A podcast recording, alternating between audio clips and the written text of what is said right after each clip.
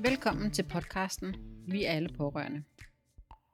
En podcast, der stiller skarp på det at være pårørende på tværs af diagnoser, og hvor sårbarhed er helt okay. Jeg hedder Rikke, og jeg er din vært. At være både pårørende og omsorgsperson til et menneske med alvorlig sygdom eller handicap kan være en tung og ensom opgave. Og der er ikke mange steder, hvor man som omsorgsperson kan få hjælp til sit eget liv. Overlevelsesmanualen for omsorgspårørende er en grundig, praktisk guide samt en støtte til alle, der føler sig alene med den udfordring, det er at passe et menneske, der står en nær. Det handler ikke om at blive dygtigere til at hjælpe andre, men om at hjælpe hinanden til bedre at kunne rumme og mestre de nye livsvilkår. Marie Lindstrup er denne episodes gæst. Hun er forfatter til bogen Overlevelsesmanualen for omsorgspårørende. Hun er foredragsholder og debattør. Marie er også selv pårørende, og så er hun formand for Pårørende Danmark, som er en forening, der ligesom Pårørendeklubben arbejder på tværs af diagnoser. Marie, vil du starte med at fortælle lidt om dig? Ja, altså allerførst så tror jeg gerne, at jeg vil sige tak for invitationen til at være med her, Rikke. Det er jo bare fantastisk dejligt. Øh, og jeg håber, at det vi kommer til at snakke om, kan, kan vække genklang hos, øh, hos nogle af dem, som lytter til. Øh, jeg er jo bare et helt almindeligt menneske, som er faldet ind i den her pårørende rolle, øh, fuldstændig uden nogen forudsætninger. Øh, jeg var øh, i begyndelsen af 40'erne, min mand var i begyndelsen af 50'erne, da han fik øh, konstateret Parkinson, og et par år senere også øh, demens. Og øh, jeg valgte så, øh, fordi jeg var godt klar over, at de her, altså jeg, jeg kunne se, at hans sygdomme udviklede sig forholdsvis hurtigt, øh, og jeg var godt klar over, at øh, til hver tid så var i dag var den bedste dag i resten af vores liv. Jeg ville gerne have så meget af det gode med som overhovedet muligt, så jeg valgte faktisk at, at lukke den lille selvstændige virksomhed, jeg havde på det tidspunkt, og så øh, blev jeg øh, hans hjemmehjælper, kan man sige, og, og var det i, øh, i nogle år, inden han så flyttede på plejehjem, øh, da jeg var blevet brugt op. Øh, og så døde han her for, øh, for fem år siden. Så altså jeg startede ligesom rigtig mange andre pårørende med at interessere mig helt vildt meget for øh, de sygdomme, han havde fået. Men der gik ikke så voldsomt lang tid, før det gik op for mig, at det var jo ikke kun hans liv, øh, og hans helbred, som blev påvirket af det her, det var jo også, det var jo også mig og mit liv og mine øh, livsvilkår. Og så begyndte jeg at interessere mig for det her med at være pårørende. og jeg begyndte at, at skrive lidt om det. Øh, jeg begyndte at jeg kom ud og holde lidt foredrag og mødte en masse andre pårørende. Både andre pårørende til øh, mennesker med Parkinson, men også pårørende til alle mulige andre diagnoser. Og der var det jo, det gik op for mig, hvor meget vi har til fælles på tværs af diagnoserne. Og, mm. og, øh, og det var sådan set grunden til, at jeg både øh, var med til at starte foreningen Pårørende i Danmark, og besluttede mig til, at, at ud over det der sådan, øh, politiske mange-til-mange arbejde, som man laver i en forening, så vil jeg også gerne sige noget direkte til hver enkelt pårørende.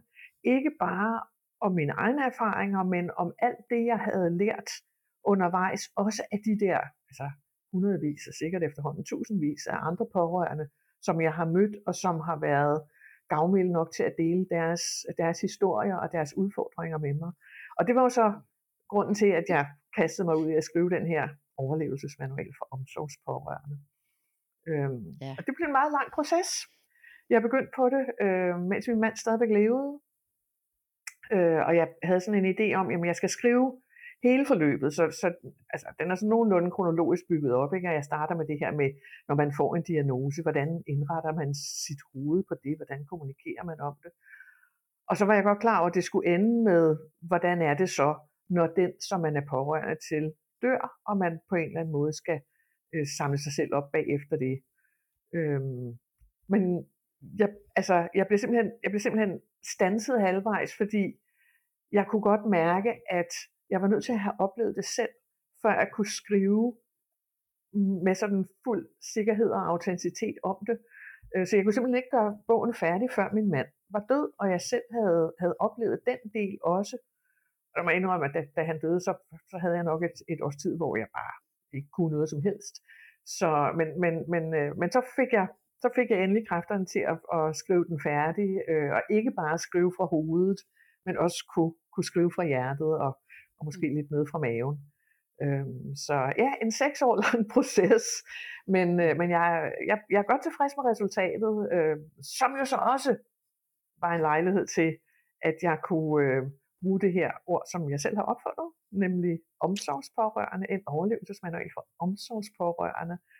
Øhm, og det var jo et ord, som jeg sådan fandt på, fordi jeg har oplevet helt vildt mange gange, når jeg går ud, øh, ikke når jeg er ude og tale med pårørende, men når jeg er ude og snakke med altså politikere eller fagfolk, så, så har de sådan en lidt, øh, at de ser på en med sådan lidt bløde øjne og siger, ja, vi er jo alle sammen pårørende. Og så tænker jeg, ja, men der er altså nogle af os, som er lidt mere pårørende end andre. Mm-hmm. Og jeg, jeg, havde, jeg havde brug for at, at, at lave et ord, som siger, øhm, dem jeg taler med, og dem jeg taler om, det er altså de pårørende, som har en, en regelmæssig og ret forpligtende rolle i omsorgen for, for en, som, som står en nær. Ikke? Mm.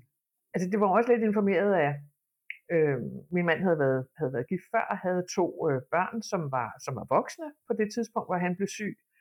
Øh, og de var jo selvfølgelig super berørt af, at, at deres far blev så syg, at de var absolut hans nære pårørende. Men den ene boede i England, den anden boede i Norge, så det var jo ikke lige dem, der smuttede på apoteket, eller, eller sad med ham, mens jeg var til pårørende gruppe en aften, eller noget. Vel? Så, så de var pårørende, men på en anden måde end mig.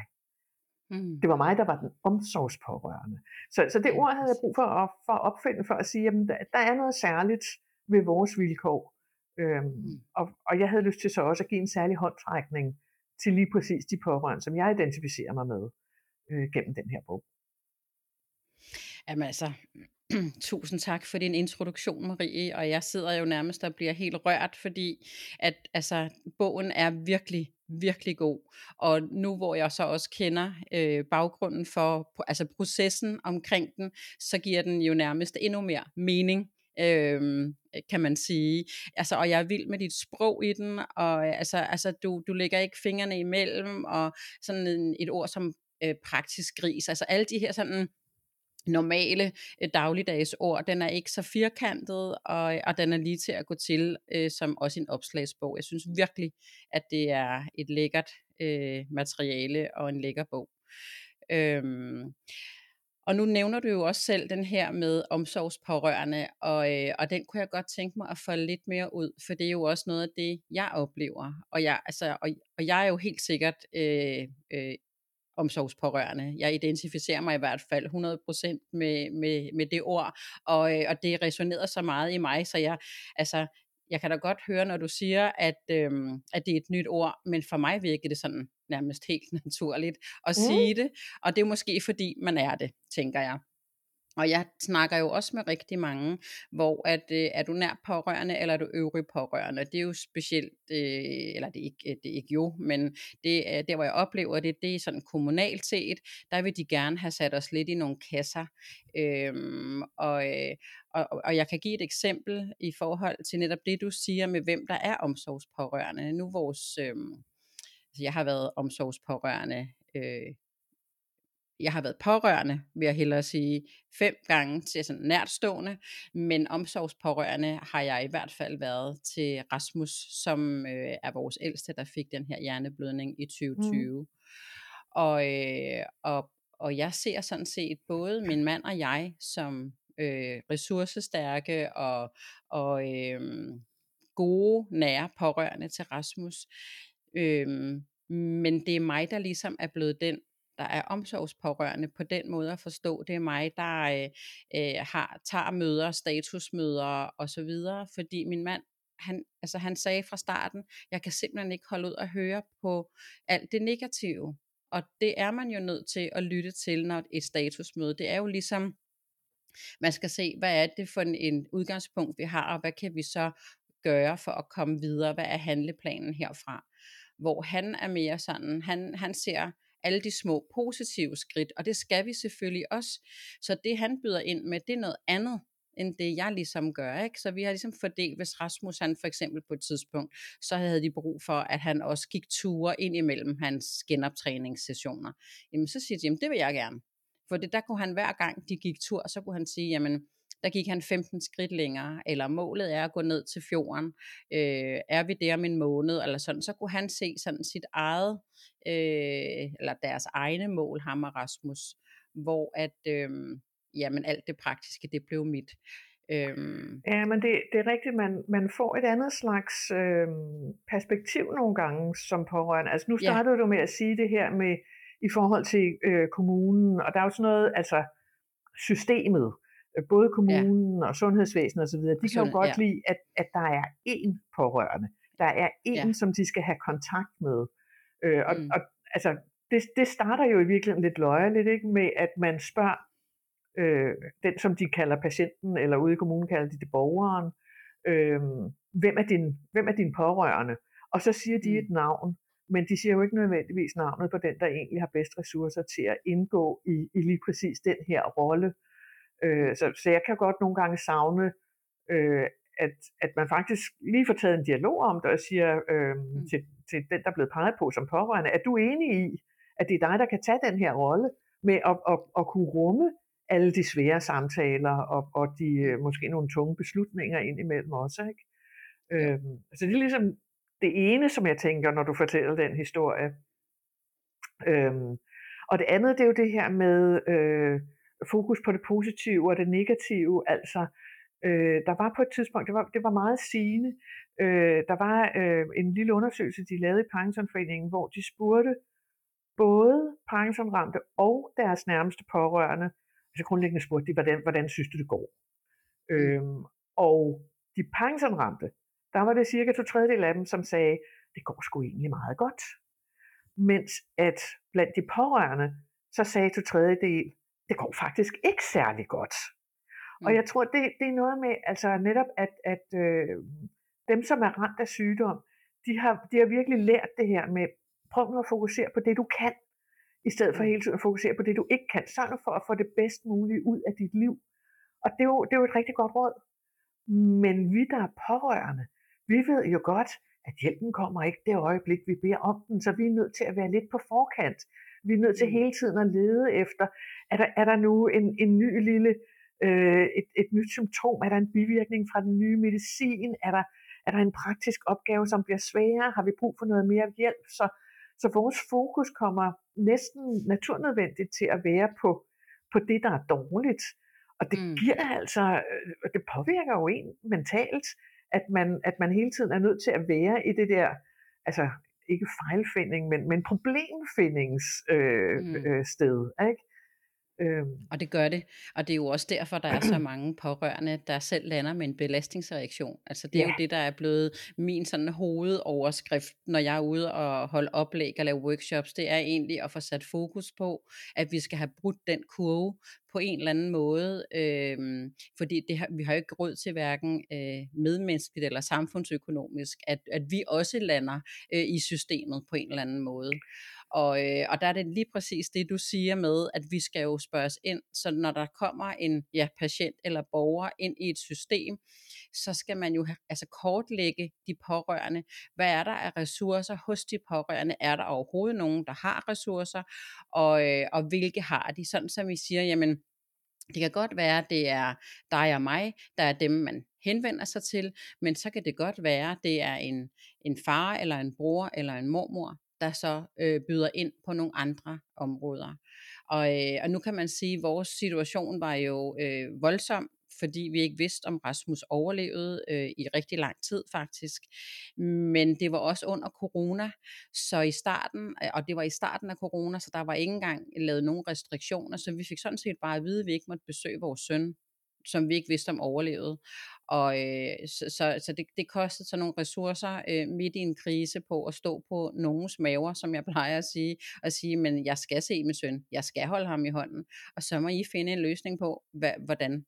Øhm, og så længere hen i processen, så, øhm, så, så skal Rasmus, han overlevet og har det øh, efter omstændighederne godt i dag. Han er stadigvæk på en masse genoptræning. Øh, det er stadigvæk kun to og et halvt år siden, men det går godt. Øh, men på et tidspunkt, så skal han jo til at have almindelig mad. Og, øh, og, og, og hvis nu jeg havde været blevet spurgt øh, fra starten, hvad, hvad kan Rasmus lide at spise? Så havde vi sluppet for en hel måned, hvor han havde madledet, for, fordi de så øh, præsenterede ham for noget, han ikke kunne lide, som hans første måltid. Det, der sker, det er faktisk, at det er os, der får øh, hatten på og skal motivere ham til at spise. Og hvis ikke vi gør det på de 15 minutter, vi måtte besøge ham, så fik vi nærmest en løftet pegefinger. Hvis nu man havde gjort, som du siger, altså fundet ud af, hvad har vi af pårørende, hvad har vi kortlagt, så havde man måske tænkt, Nå, men der sidder faktisk en mormor, som stadigvæk ikke har øh, haft besøgstid hos sit barnebarn. Hun vil da gerne øh, lave, øh, hvad ved jeg, frikadeller eller lasagne til ham, øh, som vi ved, han kan lide. Og så jo, altså, gjorde det hun jo, også noget for ham, ikke? Altså, ja. altså den her med, altså gjorde hun også noget, og så er det godt være, at der er noget praktisk i forhold til, om man har egen mad med på et sygehus, det aner jeg ikke noget som helst om, men det er bare sådan, og det var ikke fordi, det var sådan en øh, voldsom oplevelse, og alligevel, som du siger, det har gjort noget i mig. Det er stadigvæk en af de ting, jeg kan mærke, der har sat spor i, altså, i min egen proces. I, altså, altså i, som jeg, pårørende. Jeg tror ja. i det hele taget, øh, det at så mange pårørende blev udelukket på alle mulige måder ja. under corona, har ja. virkelig ja. sat sig nogle spor rundt omkring. Ja. Altså der var, der, der blev skabt øh, forfærdelig meget unødvendig lidelse, øh, både ja. hos de pårørende og, og hos dem, man var pårørende til, fordi vi blev skilt ad på en meget, meget firkantet måde i begyndelsen. Ja. Og det var selvfølgelig også, fordi ja, man ikke jo. vidste, øh, hvordan den her virus ville, ville udvikle sig. Det er vi jo lykkeligvis blevet klogere på. Sådan en, sådan en hård nedlukning og så hårde besøgsrestriktioner, det håber jeg sandelig aldrig nogensinde, vi oplever igen. Øh, men men øh, Enig. Altså, jeg, jeg, jeg, jeg øh, vil faktisk også gerne trække noget andet ud af den historie, du fortæller mm. om det her med maden. Ja. Ikke? Fordi, ja, meget gerne. Altså, vi pårørende sidder jo med en kæmpe stor viden vi ved ja. helt vildt meget om dem, vi holder af. Altså, sundhedsvæsenet er jo på et ganske kortvarigt lille besøg i vores liv.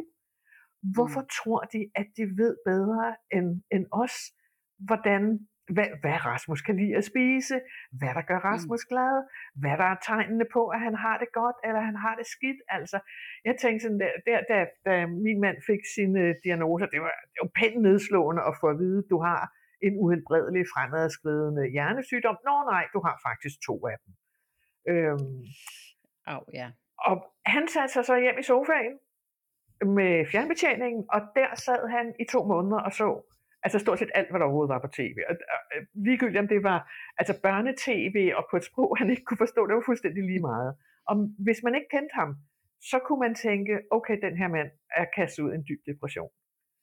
Men jeg kendte ham jo, og jeg vidste godt, at det er hans måde at håndtere det her på. Han skal have lov at sidde med det der, og når han er mm. klar, så rejser han sig op igen. Altså, den viden, som vi har om vores kære, den er fuldstændig uvurderlig. Jeg mm. har så tit mødt pårørende, som på, på en eller anden måde grundlæggende har sagt til mig, jeg har reddet min mands, min kones, min søn, min datters liv, fordi jeg opdagede noget, sundhedsvæsenet ikke havde set. Altså, jeg kan se, at der er noget, der er anderledes. Jeg ved ikke, hvorfor det er anderledes. Jeg ved ikke, om det er farligt. Jeg ved ikke, hvad der skal gøres ved det. Men jeg har brug for, at der er nogen, der hører på mig, når jeg siger, det her, det er ikke normalt. Det er ikke sådan, at han eller hun plejer at være. Og, mm. og det mangler jeg virkelig. Jeg tror, der er, der er så mange behandlinger, som øh, går galt, eller bliver, bliver dårligere, eller langsommere, fordi man ikke starter med at spørge den pårørende, hvad ved du? Øhm, og det er jo også, altså som pårørende er det jo top frustrerende og angstprovokerende og magtesløshedsskabende meget langt ord, at den vigtige viden, man har, det bliver der bare ikke hørt på. Den bliver ikke efterspurgt. Og selv når man kommer og siger, altså banker på, hiver fat i lægen og siger, prøv nu at høre, jeg ved noget her, så bliver det jo tit faret af, eller ikke mm. noteret, ikke handlet på. Altså, og der, der synes jeg virkelig, vi, altså, vi har så meget at byde på. Mit, mit fokus er jo er jo som regel det her med at, at passe på den pårørende, så man kan, mm. kan holde til det i længden. Ikke? Men jeg synes også, vi er en helt fantastisk ressource for vores kære og for hele sundhedsvæsenet med alt det, vi ved mm. og alt det, vi kan. Og, og alt det, vi gør af, af dyb kærlighed. Ikke? Alt det, vi mm. gerne vil hjælpe med. Øhm, jeg kan huske, at jeg var til et foredrag for, for et par år siden, hvor jeg havde stået i måske en halv times tid og fortalt om, hvor hårdt det var at være pårørende, og netop som du siger, belastningsreaktioner fysiske og mentale, og kom ikke her. Øhm, så jeg havde, jeg havde sådan malet et billede af, at, at, at det var rigtig stakkels, og nu skulle vi i hvert fald også have noget bedre hjælp. og så sidder der en mand i publikum ved siden af øh, sin kone, som sidder i en kørestol og tydeligvis er ret dårlig på ret mange måder. Og så stikker han hånden i vejret og siger, ja, det er, jo, det er jo rigtigt nok, at det du siger der, men, men det her, det er det mest meningsfulde, jeg nogensinde har gjort i mit liv.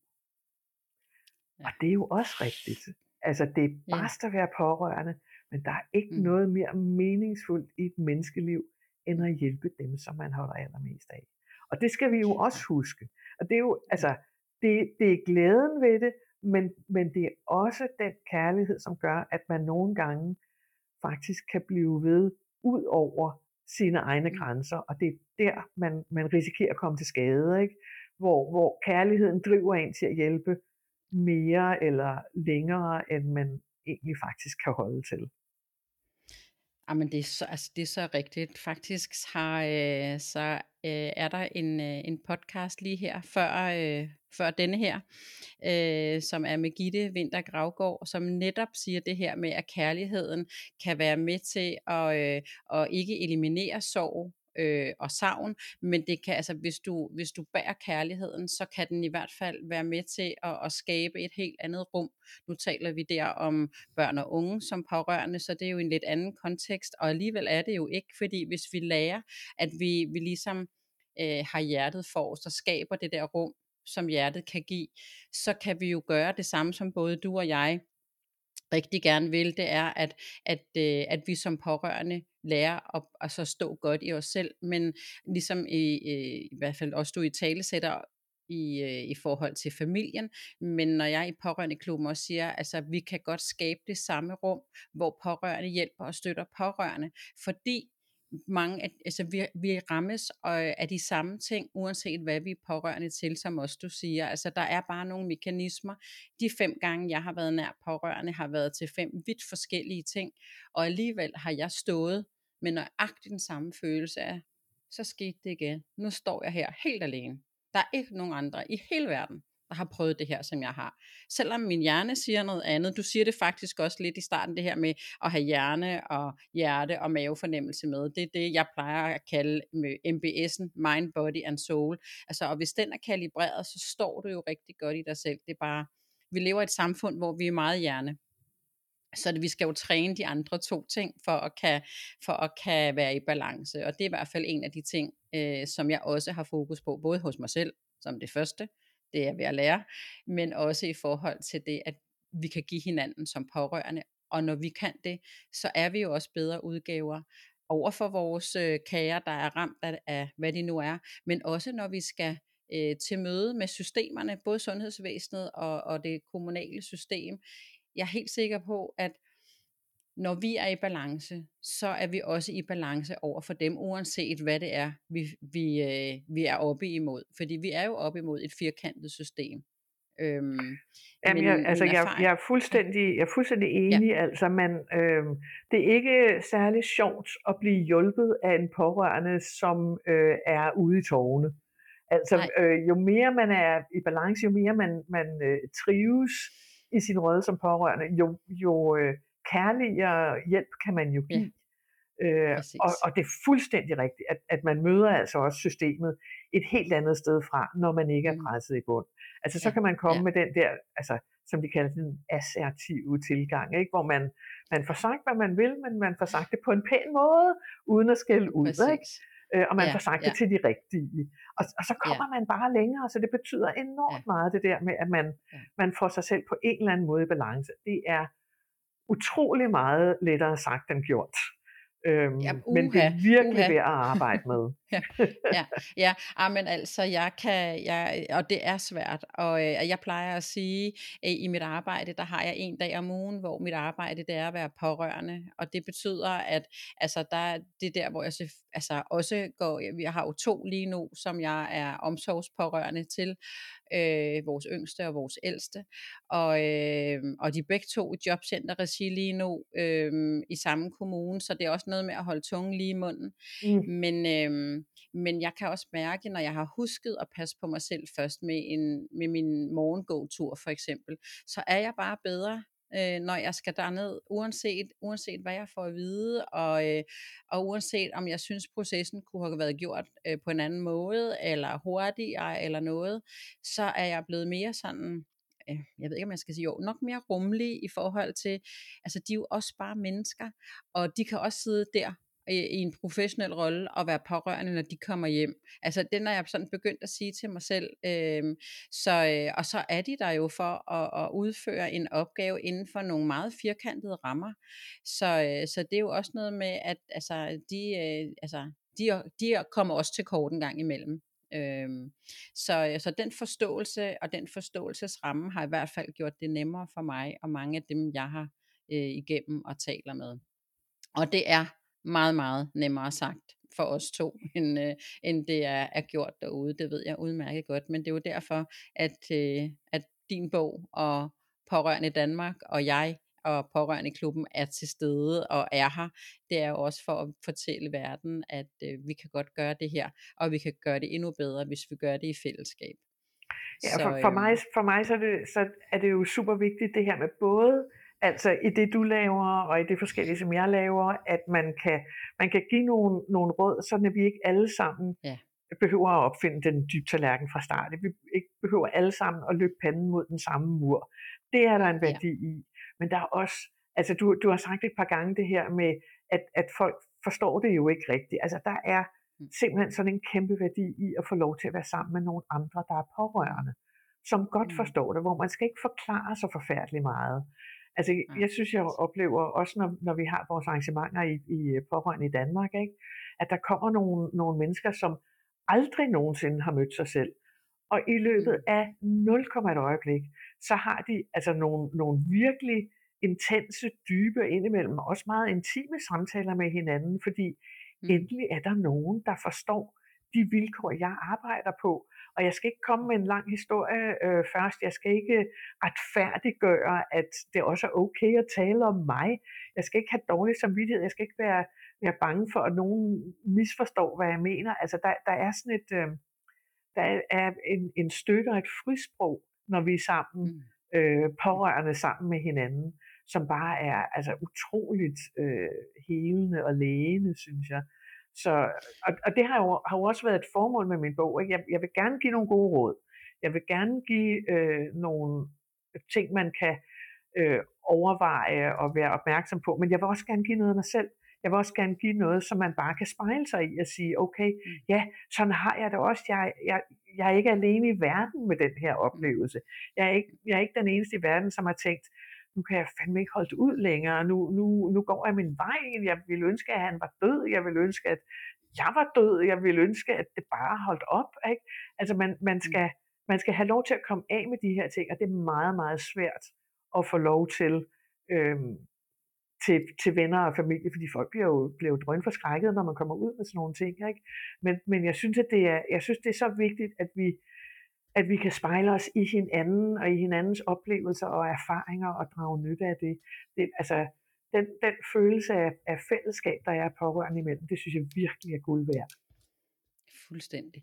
Jeg kommer sådan til, og, og det har du fuldstændig ret i, og det, og det, og det er jo også en af, af de ting, der er vigtige for mig at få i tale sat igen og igen, at de her netop fællesskaber på kryds og tværs mellem pårørende er så vigtige. Øh, og jeg kan godt, altså jeg bliver tit spurgt, hvorfor, hvorfor er det på tværs af diagnoser? Hvorfor har du så ikke noget, hvor det kun er for mig, som har en stroke, stroke-ramt, eller en demensfar, eller et eller andet? Så siger jeg, det er fordi, vi har nogle rigtig gode patientforeninger, der er specialister i at lave alle mulige ting, til, der er sygdomsrettet. Og jeg, jeg ved godt, jeg er, øhm, jeg er streng, når jeg siger, men, men jeg i tale sætter det faktisk ofte sådan her, at jeg er faktisk lidt ligeglad med, hvad du er pårørende til. Men jeg er ikke ligeglad med, hvordan du har det. Det og så kan man meget næsten ligesom se det, vandet som, i øjnene, ikke? Ja, Ja. det lyder meget ligesom det, jeg siger. Jeg, jeg plejer, øh, jeg er også lidt fræk, jeg plejer at sige, jeg er ligeglad med dem, der er syge. For dem er der Ja, så mange, ja. der er interesseret i. Jeg er interesseret i ja. dem, der er pårørende. Ja, jamen præcis. Og, og, og jeg er og helt det er enig i værdi- det der med, at, at, at det skal gå på tværs af diagnoser, ikke også? Altså jeg, jeg synes, Ja. jeg har oplevet øh, meget, det er selvfølgelig også fordi, at, at jeg startede med at lave nogle ting, øh, som, var, øh, som handlede omkring min mands diagnoser, ikke?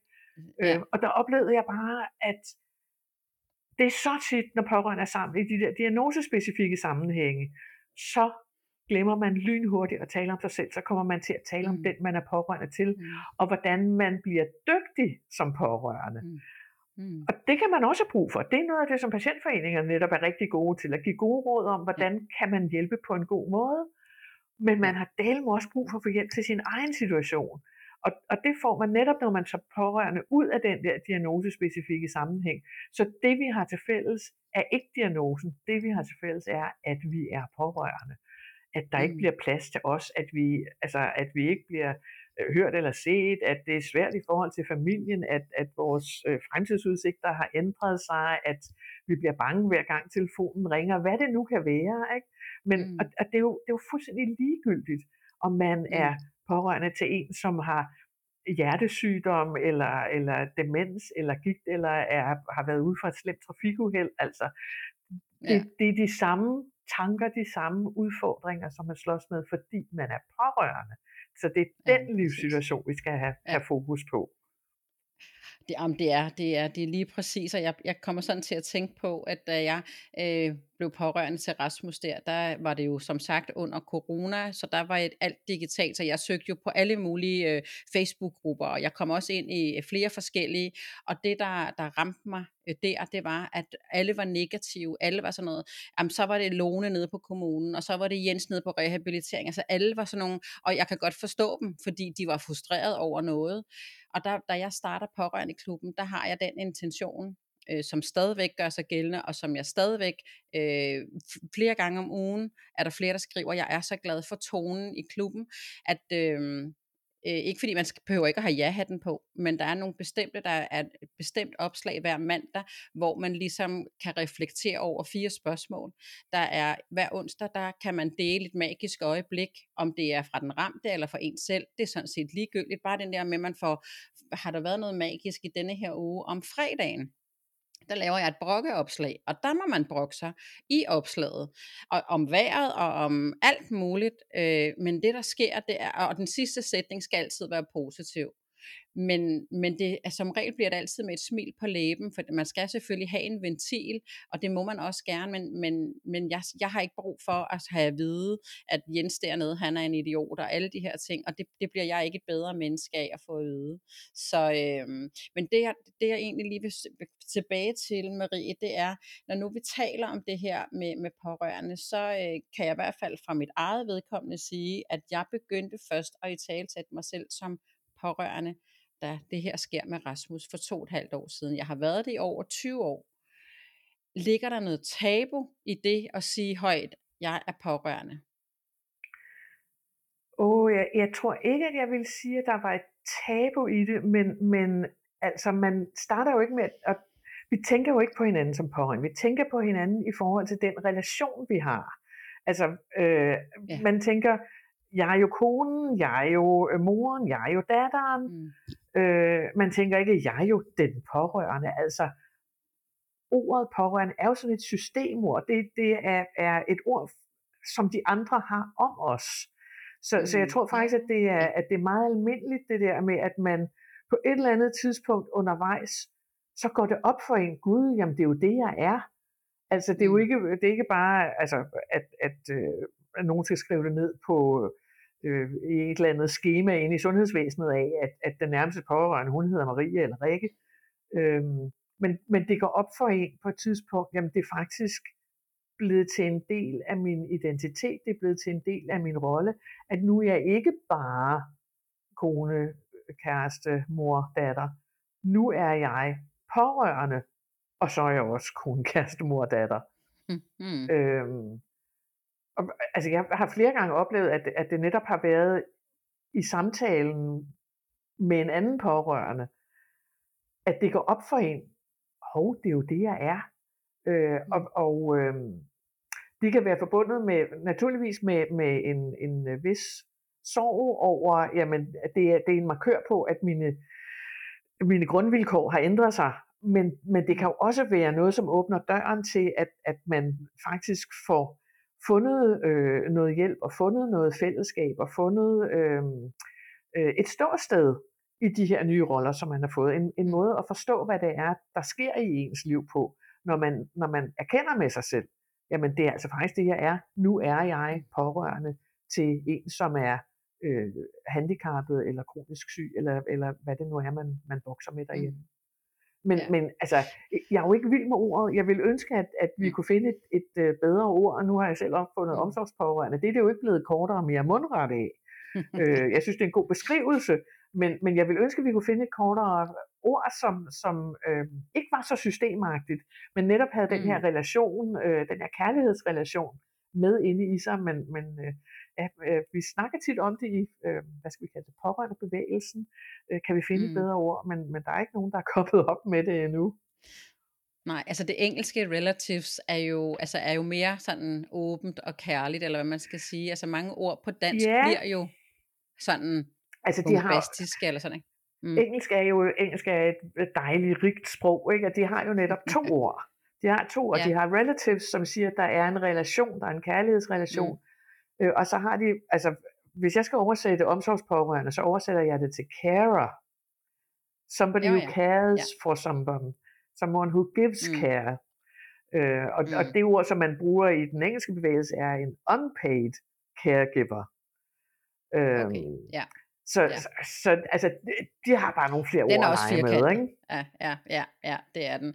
Og, det, og så det er, øh, men jeg, jeg skal lige sådan tilbage til, til det her med øh, ordet pårørende, fordi jeg kan godt se mm. på den måde, du øh, beskriver det på. Jeg har nemlig leget lidt med tanken, om det var fordi, at det var tabubelagt, jeg ikke havde øh, i tale sat mig selv som pårørende, og i øvrigt også mange af dem, jeg har talt med om det. Men når du beskriver det på den måde, så går det jo op for mig, at det er jo fordi, at jeg ikke har erkendt, at jeg var det i de andre situationer, hvor jeg netop var, ja, der var jeg også mor, og jeg var datter, og jeg har været svigerdatter, ikke? Så, øhm, så, øh, så har det været mere den, den funktion og, og den øh, altså rolle, jeg har taget på, mere end det pårørende øh, kasketten. Ja. Øhm, og så når jeg har, igen har i tale sat det, så øh, i og med nu, hvor podcasten hedder Vi er alle pårørende, og så siger pårørende psykologerne, eller så bliver vi det på et tidspunkt, så spørger jeg jo tit mine gæster, om de er pårørende, og, og nogen siger fra starten af, sådan inden vi går i gang, nej, nej, det er jeg faktisk ikke. Men efterhånden som vi så øh, kommer videre, så nå jo, det er jeg jo faktisk, fordi min mormor havde jo brystkant, altså du ved, der var lige pludselig, så går det jo op for folk, at de var pårørende, men, men på det tidspunkt, der var de barnebarn, eller altså igen den rolle, man nu havde til det menneske. Så det mm. giver sindssygt god mening, det du lige har forklaret der. Øhm, så tak men, for den. Men, men jeg vil egentlig godt også tage fat i det, fordi når du siger det her med, med tabu, så er der, der er jo noget andet, der er tabu. Og det er mm. som pårørende at fokusere på sig selv. Og tale ja, om sig ja. selv. Og sige, det er mm. faktisk mm. også svært at være mig. Ikke fordi det mm. er altid værre for den, vi er pårørende til. Så mm. familie og venner ringer op og spørger, hvordan går det med den, du er pårørende til, og glemmer at spørge mm. om os. Og hvis vi så mm. kommer og siger, hmm, prøv at høre, det er faktisk også ret svært at være mig, så, mm. så kan man godt sådan blive en lille smule udskammet, ikke? Ej, prøv nu at høre, det er da mm. værre for din mand, for din søn, for din far, mm. hvad det nu er, ikke? Mm. Øhm, mm. Så jeg synes, det, det er faktisk der tabuet kommer.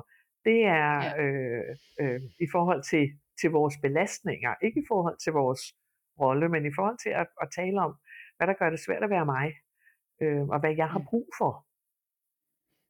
Og det er jo også, som du sagde i starten, altså det er jo derfor, vi også bliver syge, eller nogle af os bliver yeah. syge. Det er jo fordi, at hvis ikke vi kommer ud med det til andre, jamen så, så forstår vi måske heller ikke rigtigt, hvad det er, der foregår inde i os. Det bliver bare værre og værre, ikke? Så derfor så øh, er det godt, at verden har Marie og Pårørende Danmark og øh, Pårørende Klubben, så vi kan komme ud og få i tale sat alle de her ting øh, meget mere og hele tiden. Øh, og igen, så, så er det jo bare det her med at stå sammen og have det her fælles fokus. Og jeg synes også, jeg ser, øh, der sker lidt derude, men, men øh, altså, det er jo stadigvæk kun nogle små, nogle små spiger rundt omkring. Men øh, jo flere vi er, jo længere kommer vi ud, det er jeg helt sikker på. Det, det er helt sikkert, og, og, og jeg er enig med dig, altså der er kommet, der er kommet meget mere fokus på, øh, på pårørende. Det, det er jo selvfølgelig også, fordi man, man kan jo godt se udefra det her med, at der er nogen, som bliver så belastet, at, at man bliver syg af det. Ikke? At, at det, som mm. starter med en diagnose, ender med, at der er to, der er syge og skal i behandling, og, og måske er for svækket mm. til at kunne hjælpe hinanden. Ikke? Øh, og det kan, det kan dem, der tager beslutningerne i vores samfund, jo godt se er tosset.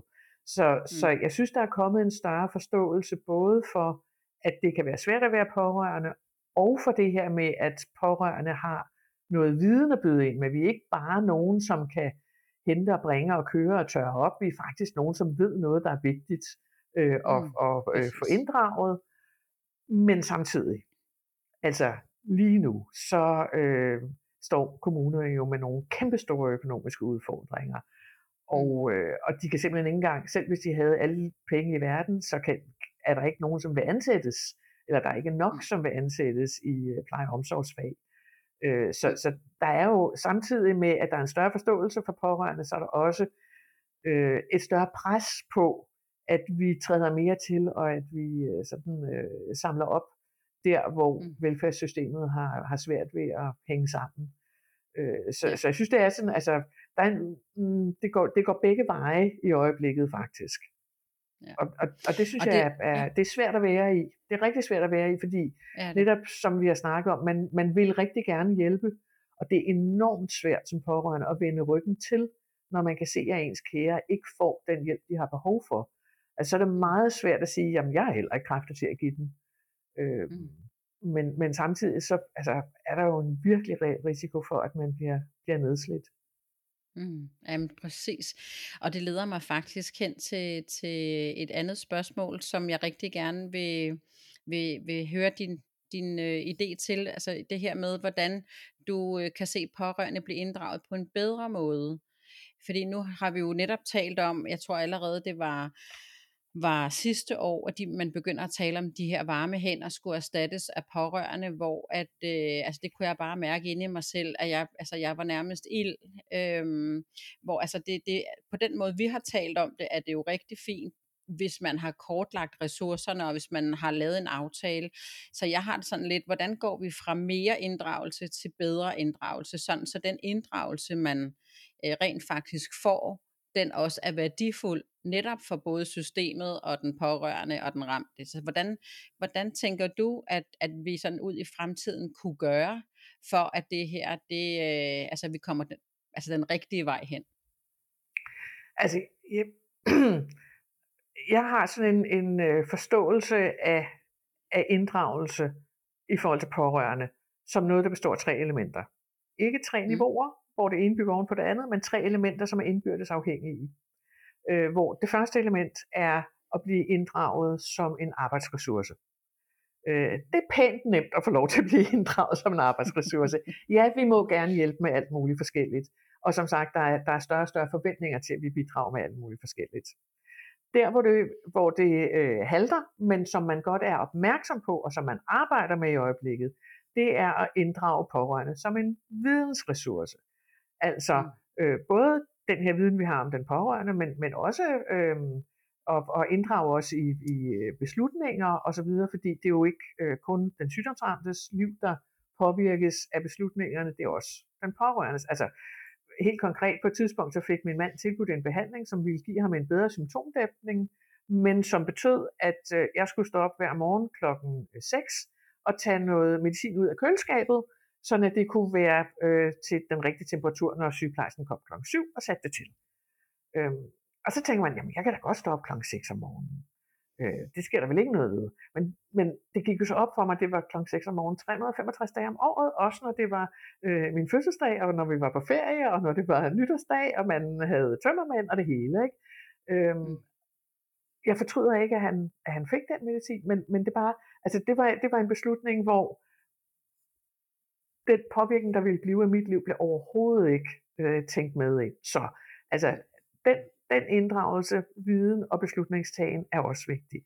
Og så det mm. tredje element i pårørende inddragelse. Det er det, som jeg synes mangler fuldstændig, og som det simpelthen er bydende nødvendigt, at vi får noget fokus på.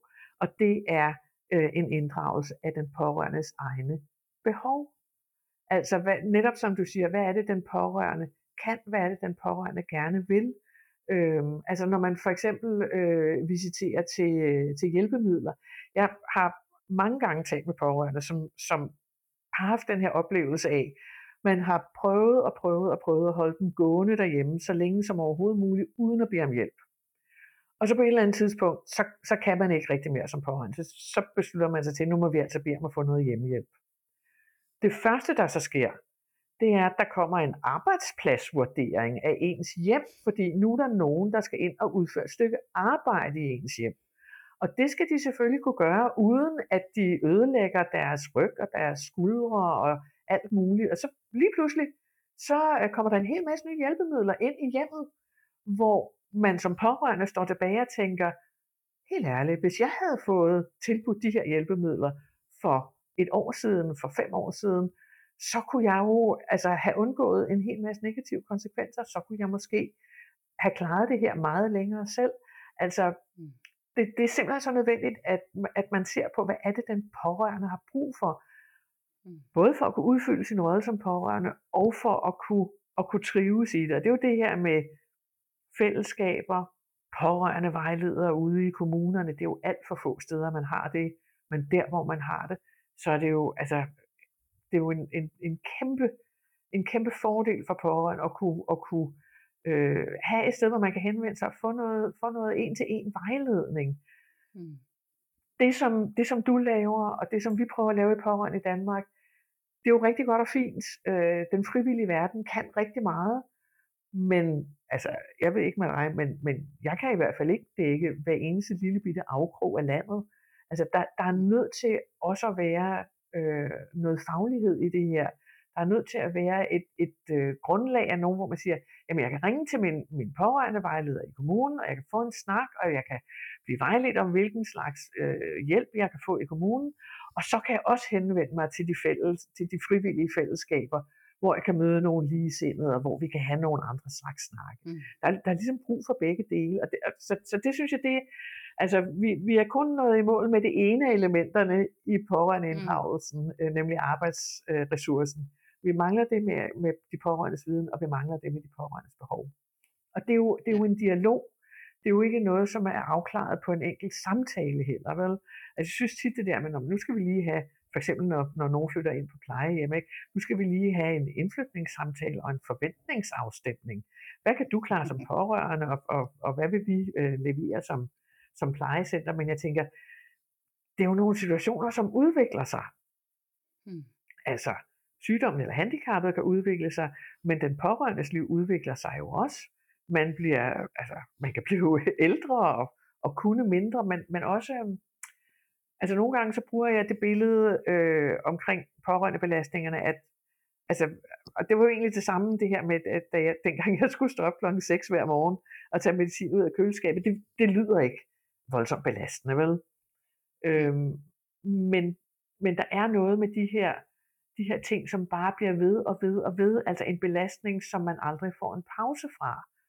Øh, så mm. selvom det er den samme belastning, altså jeg, jeg sammenligner det med, at man kommer hjemmefra om morgenen i lidt for små sko, Øh, og det, den første times tid, så går det egentlig okay.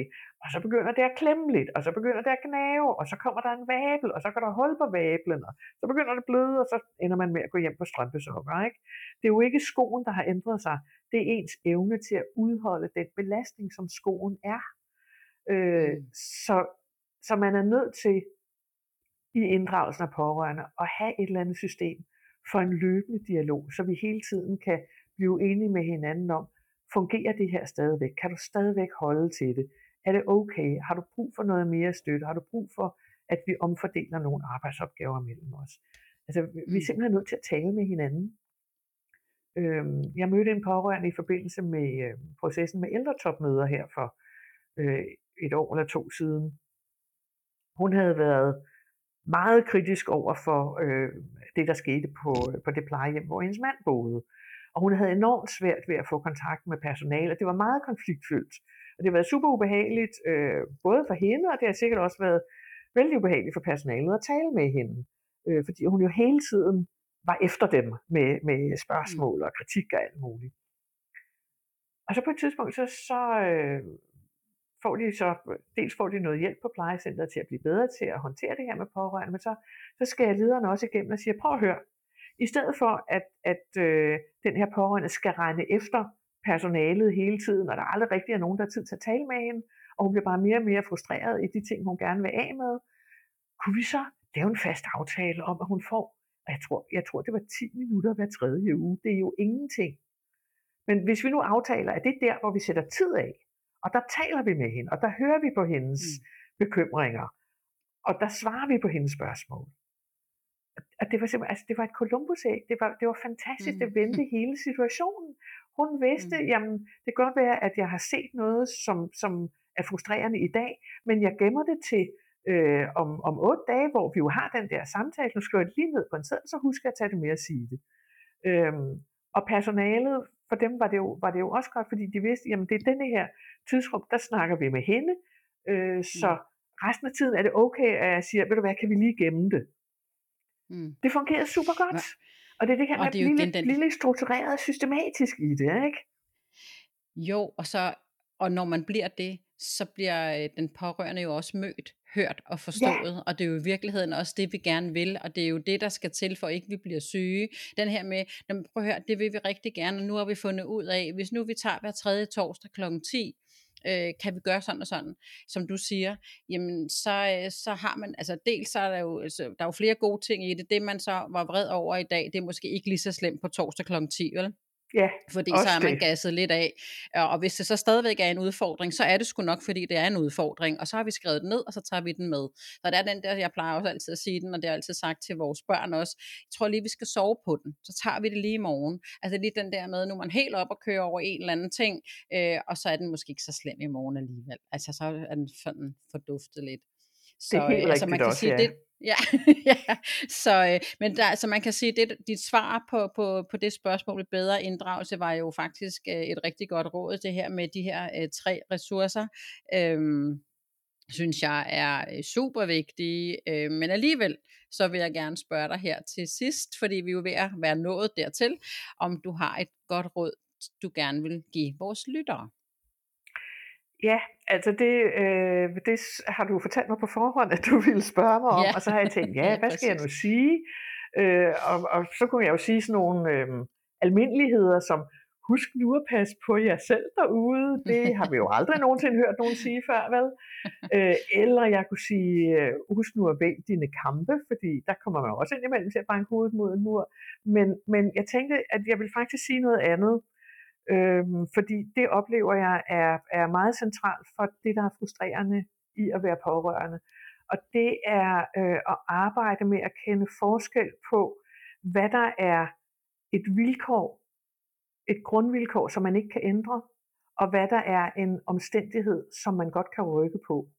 Altså vi kan ikke ændre på det grundvilkår, at der er kommet sygdom eller handicap ind i vores liv. Vi kan ikke ændre på det grundvilkår, at øh, den øh, kommunale selvbestemmelse og de kommunale budgetter ser ud på en bestemt måde. Øhm, vi kan ikke ændre på det øh, grundvilkår, at vi som mennesker alle sammen har nogle begrænsninger.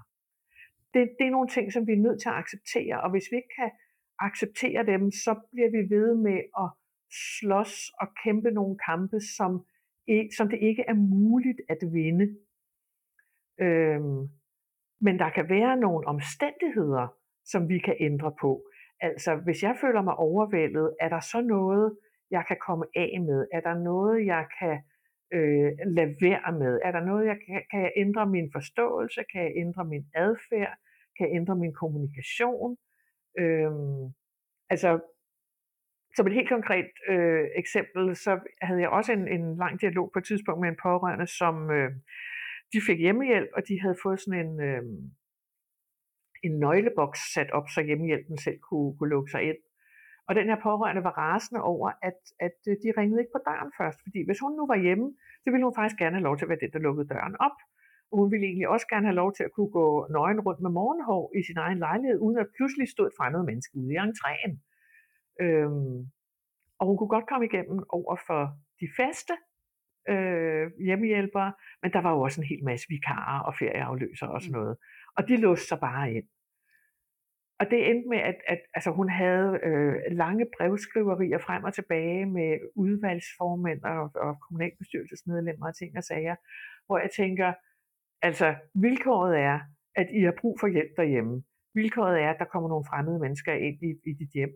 Du kan, du kan ændre på noget af omstændigheden. Du kan, du kan indgå i en dialog med de faste, men, men du, altså, der, der, er noget, der er noget, der ikke kan vindes her. Der, der er noget, mm. som man må acceptere. Man må acceptere, nu har jeg ændret så meget på det her, som jeg kunne. Jeg har ændret så meget ved omstændighederne, som jeg kunne. Og så er der noget, som jeg bare bliver nødt til at leve med. Og jeg tror, hvis man kan på en eller anden måde finde ro i de ting, som man bliver nødt til at acceptere, selvom de ikke er okay, selvom det ikke er mm. retfærdigt, mm. eller, eller rimeligt, eller øh, sådan burde det ikke være. Øh, hvis man jeg, jeg har lige set det omtalt som, som radikal accept. Altså gå radikalt til værks med sin accept. At sige, jamen, mm. det her er bare sådan. Det bliver, det her, det bliver aldrig godt igen. Det her bliver aldrig som de andres liv igen. Øh, når jeg accepterer det, så kan jeg måske se de omstændigheder, som jeg godt kan rykke på, som kan gøre, at vi får en bedre trivsel og en bedre øh, balance og en større glæde ind i vores hverdag. Mm. Tusind tak. Det var et godt råd og et mega godt eksempel. Marie, tusind tak for din tid. Jeg var super glad for, at du havde lyst til at kigge forbi. Mange tak for, at jeg måtte være med, rigtig. Det har været en stor fornøjelse. Tak. Vi ses. Vil du være en del af fællesskabet, vil jeg med glæde byde dig velkommen i Pårørende Klubbens Facebook-gruppe. Du er også meget velkommen til at oprette en gratis profil i medlemsklubben. Der ligger en masse viden, du frit kan bruge. Link til både Facebook-gruppe og medlemsklub finder du på Pårørende Klubbens hjemmeside www.pårørendeklubben.dk Der ligger også et direkte link i beskrivelsen. Kunne du lide episoden, så giv os gerne 5 stjerner og en kommentar der, hvor du lytter til din podcast. Og vil du være helt sikker på at være klar til næste episode lander, så følg Vi er alle pårørende i din podcast-app. Tusind tak, fordi du lyttede med til denne episode. Vi høres ved.